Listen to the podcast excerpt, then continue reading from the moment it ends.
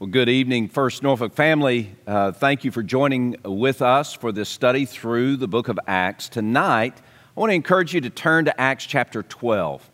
We're going to look at the church in prayer. Every Tuesday night, uh, except the weeks of Vacation Bible School, we're meeting at 6:30 in the chapel for a time of prayer. For, for we believe that in prayer, uh, we walk up steps that God's love has built and look upon the horizon that God's sovereignty is creating. We believe that in prayer we get a God sized view of our life and our circumstances and even our world. In prayer, we get to see the heartbeat of God. And tonight, um, uh, we're looking at the church in prayer. So I want to encourage you uh, if you haven't been able to be with us uh, on Tuesday nights at 6:30 in the chapel, I want to encourage you to do all that you can to be with us during that time where we, the church, gather together in prayer, just like we find here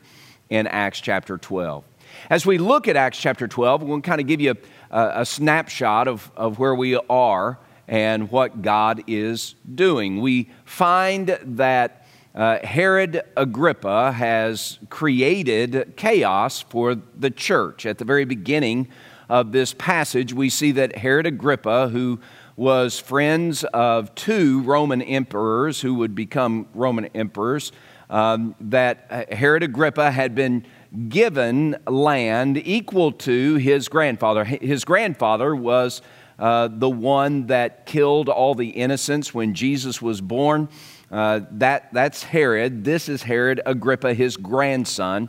And his grandson has uh, uh, really made great pains for the church uh, of Jesus Christ. He has determined that uh, the best way politically for him to get ahead is to put down this movement, these followers of Jesus. And it is a movement at this point. You remember uh, this past week where we see the church uh, begin to spread and, and move outward toward, uh, uh, toward the, the wider Roman Empire. We see that the church at Antioch was committed to reaching everyone, reaching the them.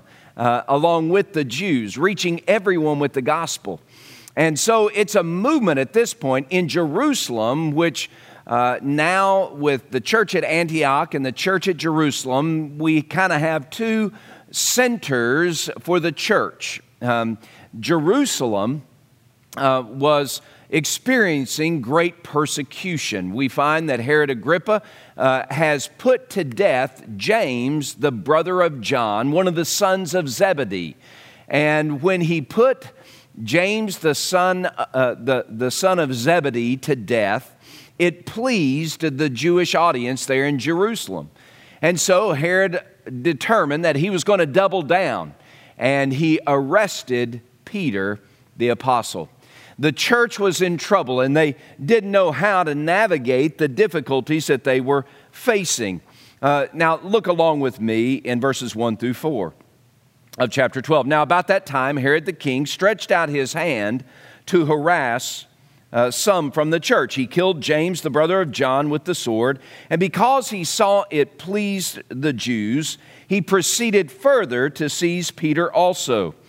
And, uh, and, and uh, uh, now it was during the day, days of unleavened bread. Uh, so when he had arrested Peter, he put him in prison, delivered him to four squads of soldiers to keep him, intending to bring him before the people after the Passover. Although our troubles may not seem as intense as the believers there in Jerusalem, each of us understand troubling times. We live in difficult days. Even in the landscape of everyday life, we experience troubles, and we need God's power to press us forward to accomplish our calling, to fulfill our calling. Now, you remember what our calling is. The calling for the church is found in Acts chapter 1, verse 8. You'll receive power, Jesus said, when the Holy Spirit has come upon you, and you'll be witnesses for me in Jerusalem, Judea, Samaria, to the uttermost parts of the earth. As the church had pressed out of Jerusalem, as it had moved into Samaria, like in Acts chapter 8, as it had made its way to people like Cornelius, God-fearers, and then in Acts chapter 11, as it pressed on to uh, the uttermost parts of the earth, we know that they were experiencing trouble, uh, but their calling remained the same. God had given the church then and today, our church, the same calling, and that is to tell others who Jesus is, to be a witness for Jesus.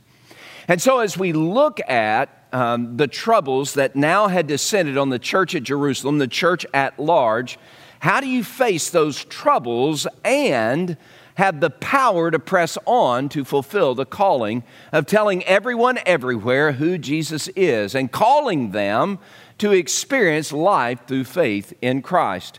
Prayer is the answer. God answers prayer with power so that the church may fulfill her calling. Uh, what can you and I do? What can we do as a church uh, to find the power we need to fulfill God's calling in difficult days, in uh, cultures that are contrary to the things of God, in opposition to the truth of God. How do we find the power that we need to fulfill our calling. And, and many of us have fought for years against the culture. But, guys, I got to tell you, I, I really believe that we need to take off our boxing gloves. Jesus has already won the battle against culture. What we need to do is point people to Jesus. We need to tell them who Jesus is, as we see this week and as we'll see again uh, next Wednesday night. When we are true to present who Jesus is in the face of opposition, persecution, prayer, prayed up and filled with the Holy Spirit, when we are faithful to uh, tell others who Jesus is, the gospel wins. It doesn't mean it changes everybody, everybody's mind. It doesn't even mean that we won't experience persecution, but it means that we will fulfill our calling. So, how do we get hold of this power that we need? We need to walk upstairs that God's love is built and look at the horizon that His sovereignty is creating, and we do that through prayer. Uh, we uh, pray like the first church was praying here in the book of Acts. We, we need to commit to urgent, earnest prayer, to, to this constancy of prayer that we find in verse 5.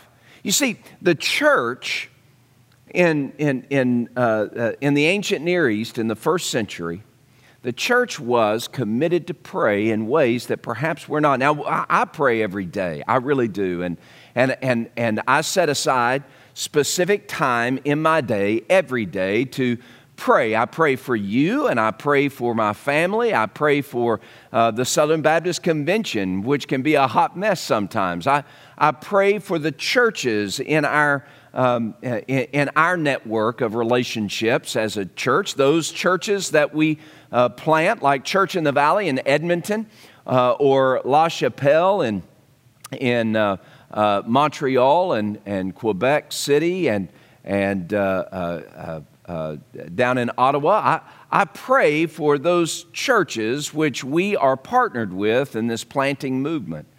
I pray for church planters and I pray for friends and pastors and I pray for people who need the Lord. There's a person that I've been praying for every day for over a year and a half. And that is my one person that I believe God is using me or wants to use me to lead that person to faith in Christ. And I look forward to the day when I get to baptize that one and celebrate the new life that they found. So I pray every day, and that's important. It's important in our personal lives to be people of prayer, to commit to urgent, earnest prayer. But as a church, we must do the same. And that's what Tuesday nights are about. Tuesday nights are about earnest, urgent prayer. We don't, we don't uh, uh, preach a sermon, there's no sermonette, there's no uh, uh, uh chit chat. We get busy praying earnestly. And and praying for God to show up in a powerful way, to give us insight into the horizon that His sovereignty is creating. Uh, that's what the church was doing there in Jerusalem. Look at verse 5. It says, Peter was therefore kept in prison, but constant prayer was offered to God for him by the church. Go down to verse 12. So when uh, he had considered this, he came to the house of Mary, the mother of John. Peter's been let go from prison. Uh, he goes to the house of Mary, the mother of John, whose surname was Mark, where many were gathered together praying. You see the picture there between verse 5 and verse 12. The church was still gathered praying. Like Jesus in the garden, the believers, uh, uh, the church was asking God to produce His will uh, in these troubling times, to, to give them the power they needed to fulfill the calling that God had given them to tell others who Jesus is. Peter was imprisoned for several days, waiting for the Passover uh, celebrations to end, and yet um, uh, the people were praying and God was moving. Uh, while the church is praying, God is acting. He's, he's moving with power. And so we, as a church, we find power uh, to fulfill our calling, even in the face of troubling times, when we commit ourselves to urgent, urgent uh, earnest prayer. But also, in our prayer, we must trust the rescuer. If you and I call for an, uh, an emergency technician to come to the aid of someone who's in need, then we must trust them as they do their work. Uh, they uh, see things that we don't see because they have a trained eye to see the need. They understand things that we don't understand because they have an education that helps them or experience that helps them understand. It's their job to rescue, and they're equipped to handle the task. It's our job to call upon them to rescue. So, as the church in Acts chapter 12 is crying out to God for rescue, they couldn't see or hear what was happening in the prison. God was loosing chains and opening prison doors. The power of prayer was a catalyst for Peter's rescue. Look at verses 6 and 7 when Herod was about to bring him out that night, Peter was sleeping. He was bound with two chains between two soldiers, and the guards before the door were watching the prison. Now, behold, an angel of the Lord stood by Peter. A light shone in the prison. He struck Peter on the side and raised him up, saying, Arise quickly. And his chains fell off his hands. In Verse 11 And when Peter had come to himself, he said, Now I know for certain that the Lord has sent his angel and has delivered me from the hand of Herod and from all the expectation of the Jewish people. Now, you look in the prison cell, and Peter was sleeping. Um, that sleeping on the part of Peter is a picture of his trust he laid his head down to sleep, and his heart was at rest because he was trusting his rescuer. It doesn't mean that he believed that he was going to escape the sword. His friend and, uh, and co follower of Jesus and leader of the church, James, had already been killed. Peter wasn't necessarily expecting uh, to escape death, but he was trusting in his rescuer. The one that had delivered him from the power of sin is the one that would deliver him from the power of death and bring him into the very presence of God. Peter was sleeping because his heart was at rest in the hands of his rescuer. You, know, you and I are here today, and we need to lean into that commitment to trust our rescuer. How do we do that? Well, we do it through prayer. You know, prayer, uh, especially as we pray the scriptures, prayer helps us rehearse again and again and again the glorious work of a loving God for sinners like you and me that brought rescue to us through the death of Christ on a cross and his resurrection from the dead. We've got the, the, the tools we need, and when we pray, we look again upon that wondrous work of God's rescuing love to give us freedom from our spiritual chains, to give us life instead of death, sight instead of blindness, hope instead of despair. This is what God does. And when we pray, we tap into what God has already done for us. But it's also trusting our rescuer to move along the horizon that God's sovereignty is creating, to move us along that horizon and give us a spirit of calm contemplation and contentment as we rest our hearts in the hands of our rescuer. So, when you're looking at the struggles and the troubles that you face, and when our church is examining the, the landscape around us and how we move forward and fulfill our calling as the church and telling others who Jesus is and all the obstacles that may be in our way, we need to be urgent in prayer and trust the rescuer. The one that has brought us out of sin's embrace is the one who brings us into the arms of our Heavenly Father, step by step, every single day along the way. So let's trust our rescuer and know for certain that the Lord is rescuing us. Uh, prayer has always been a catalyst for rescue. The darkness of the night may be deep, but the light of God's rescue is coming. When we pray, the light of God's rescuing love shines in our darkness. We might not see it yet, it may still seem a long way off. But God, according to his sovereign purpose and plan, sets us free from the bondage that holds us down so that we may press forward in life and or death and declare who Jesus is to a watching world. While the church is praying, God is moving.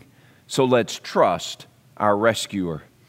We commit to urgent, earnest prayer. We pray and trust in the rescuer, and we pray, number three, remembering God's amazing grace.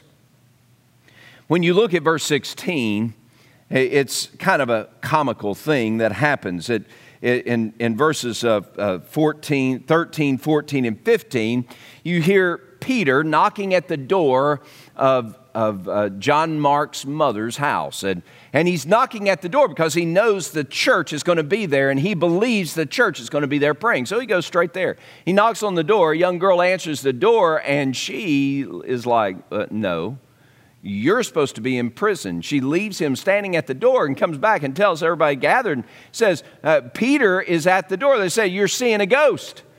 You've lost your ever loving mind. And so Peter keeps knocking. Look at verse 16. Now, Peter continued knocking, and when they opened the door and saw Peter, they were astonished. The church faithfully praying, uh, but they were, they were held tight by the reality of Agrippa's sword. It was way too real for them to think that Peter would um, be alive. But that's what God's grace did. In that moment, at that time, that's what God's grace did. God's grace is simply astounding in its love and its power. It astonished the church that was praying for God to act and to move so that they might continue to fulfill their calling of telling others who Jesus is. When we pray, we need to remember how God's grace has worked. This story is a story in and of itself that should give us hope and courage in the face of difficult days as the church. We pray remembering God's grace. It's astounding in its love, it's amazing in its power. And God has rescued us from sin and brought us into His family through the sacrifice of Jesus and His resurrection. His grace is amazing. Through prayer, we get a front row seat to what God is doing in our lives and through our church. His grace is amazing. When we pray, we rehearse the power of His amazing grace to part red seas and to stop the sun in its track, uh, to bring manna from heaven and water from a rock to burn a bush and speak from its place, to be uh, uh, to bring fire from heaven and consume a waterlogged altar to a foreign God. We see God raising the dead and sending Jesus to rescue us, to die for our sin upon a cross, to be raised from the dead, to give us new life. We see God pouring in us the Holy Spirit as we place our faith in Jesus and turn from our old way of life and trust in Him. We're new creatures made new by God's grace. Let's remember in our praying the amazing nature of God's grace to move mountains, to stop the sun, to part the seas and the rivers, so that we walk through on dry ground, to prepare for us a place in glory where we are overwhelmed by God's presence face to face, unfiltered. God's grace is amazing.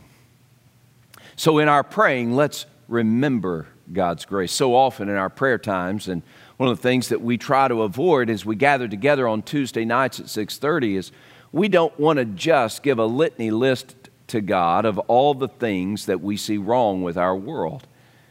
Uh, we want to walk up the steps that God's love has built, and we want to look out the window and see the horizon that His sovereignty is creating, uh, creating by His grace. We want to see God operate. And so we're remembering how God has graced us in days past and believe in our heart that He is gracing us today so that our church, First Norfolk, might continue to fulfill the mission that God has given us. The final thing we do when we pray, and it's really um, uh, testimony in prayer, but it's also testimony beyond prayer is we got to share the story of God's amazing grace and His rescuing love. Uh, I love to listen to rescue stories. I love to see uh, different pictures of rescue and, and hear the stories of rescue. In a few weeks, we're going to be looking uh, on Sunday, July 4th, and what a day of celebration that is for our nation as uh, we declared independence uh, from a foreign power. And in, in our history, July 4th is always a day of great celebration of the rescue that we eventually won uh, from uh, Great Britain. And in a few weeks, we're going to celebrate that. But there's a greater rescue, a more profound rescue, one that is above and beyond any nationality or ethnic group, one that is above and beyond any kind of, of uh, uh, homemade or world made kingdom or paradise. It is a rescue uh, from uh, the chains of our sin. It is a rescue into a new life that God has created. And we need to tell the story. Look at verse 17. But motioning to them with his hand to keep silent, Peter declared to them how the Lord had brought him out of prison. He said, Go tell these things to James, that's the brother of Jesus and to the brethren. And he departed and went to another place. Uh, we need to share the story of God's intervening, intervening power in our lives. The, the, the, the final notes of this story uh, through verse 23 is that uh, uh, the rescue of Peter from prison created quite a stir among the Roman uh, soldiers. Uh, they knew that Peter had been chained and they knew that he was not chained any longer. And, and, and it created a stir, and, and, and, and, and Herod himself um, was uh, killed by God. And there, there's no other way to describe it. Certainly, he had a physical illness, but God brought judgment on Herod. Now, the reason that story ends that way is because it's part of our story. Everyone who seeks to prevail over the gospel of Jesus Christ and the church that Jesus is building will falter and fall. And Jesus said that he was building this church, and even the gates of hell will not prevail against it, and certainly not governments or kingdoms or rulers or principalities or powers. So, as we pray, we remember the promises of God and we share the story of His rescuing love so that others might be stirred in their hearts and come to Christ. Guys, we are victorious. Even in opposition, even in hostility, no matter what we face, we are victorious because we belong to the winner. We belong to God. And He's brought us into His family. So let's celebrate the gospel's advance. Let's give ourselves as we give our church to the gospel's advance, and let's bring glory to Him by fulfilling our calling. Let's gather together in prayer and let's see what God will do. May God bless you and keep you. May He make His face shine upon you, be gracious to you. May He bless your coming in, may He bless your going out, and may He fill your life with purpose as you share the good news with others. God bless you and good night.